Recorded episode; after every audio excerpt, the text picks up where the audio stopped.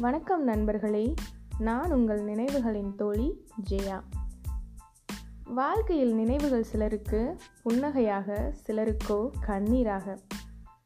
வாழ்க்கையில் மறக்க முடியாத சில நினைவுகளை தான் நான் உங்களோடு பகிர்ந்து கொள்கிறேன். சிறு வயதில் எங்களுடைய வீட்டில் தொலைக்காட்சி பெட்டி கிடையாது வானொலி மட்டுமே இருக்கும்.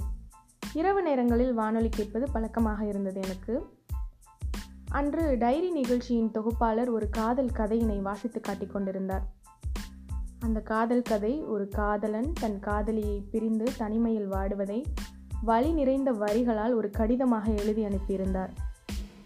செல்வா அவர்களோ அதை உணர்வு பூர்வமாக வாசித்து காட்டியிருந்தார். அன்று இரவு எனக்கு தூக்கமே வரவில்லை.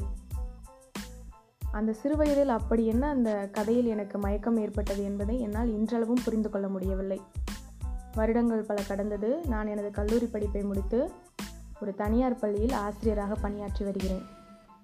ஒரு இரண்டு வருடங்களுக்கு முன்பு ஒரு பிரபல தொலைக்காட்சி ஒன்றில் அந்த கதையினை எழுதிய நபர் அங்கே வந்திருந்தார். தன்னுடைய காதல் கதையினை கூறியிருந்தார். எனக்கோ உடம்பெல்லாம் சிலிர்த்து விட்டது. என்னவென்றே தெரியவில்லை. அன்று நான் சிறுவயதில் அந்த கதையினை கேட்கும் பொழுது எனக்கு என்ன உணர்வு தோன்றியதோ அது சற்றும் குறையாமல் என்னுள் இருந்தது. எனக்குள் நானே கேள்வி கேட்டுக்கொண்டேன் எப்படி இது நிகழ்கிறது? அப்போ எனக்கு ஒரு அழகான விடை கிடைத்தது.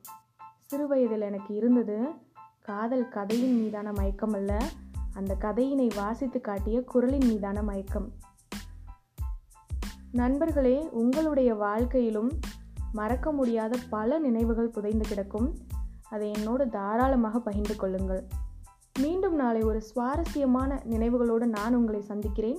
அதுவரை உங்களிடமிருந்து விடைபெறுவது உங்கள் நினைவுகளின் தோழி ஜெயா.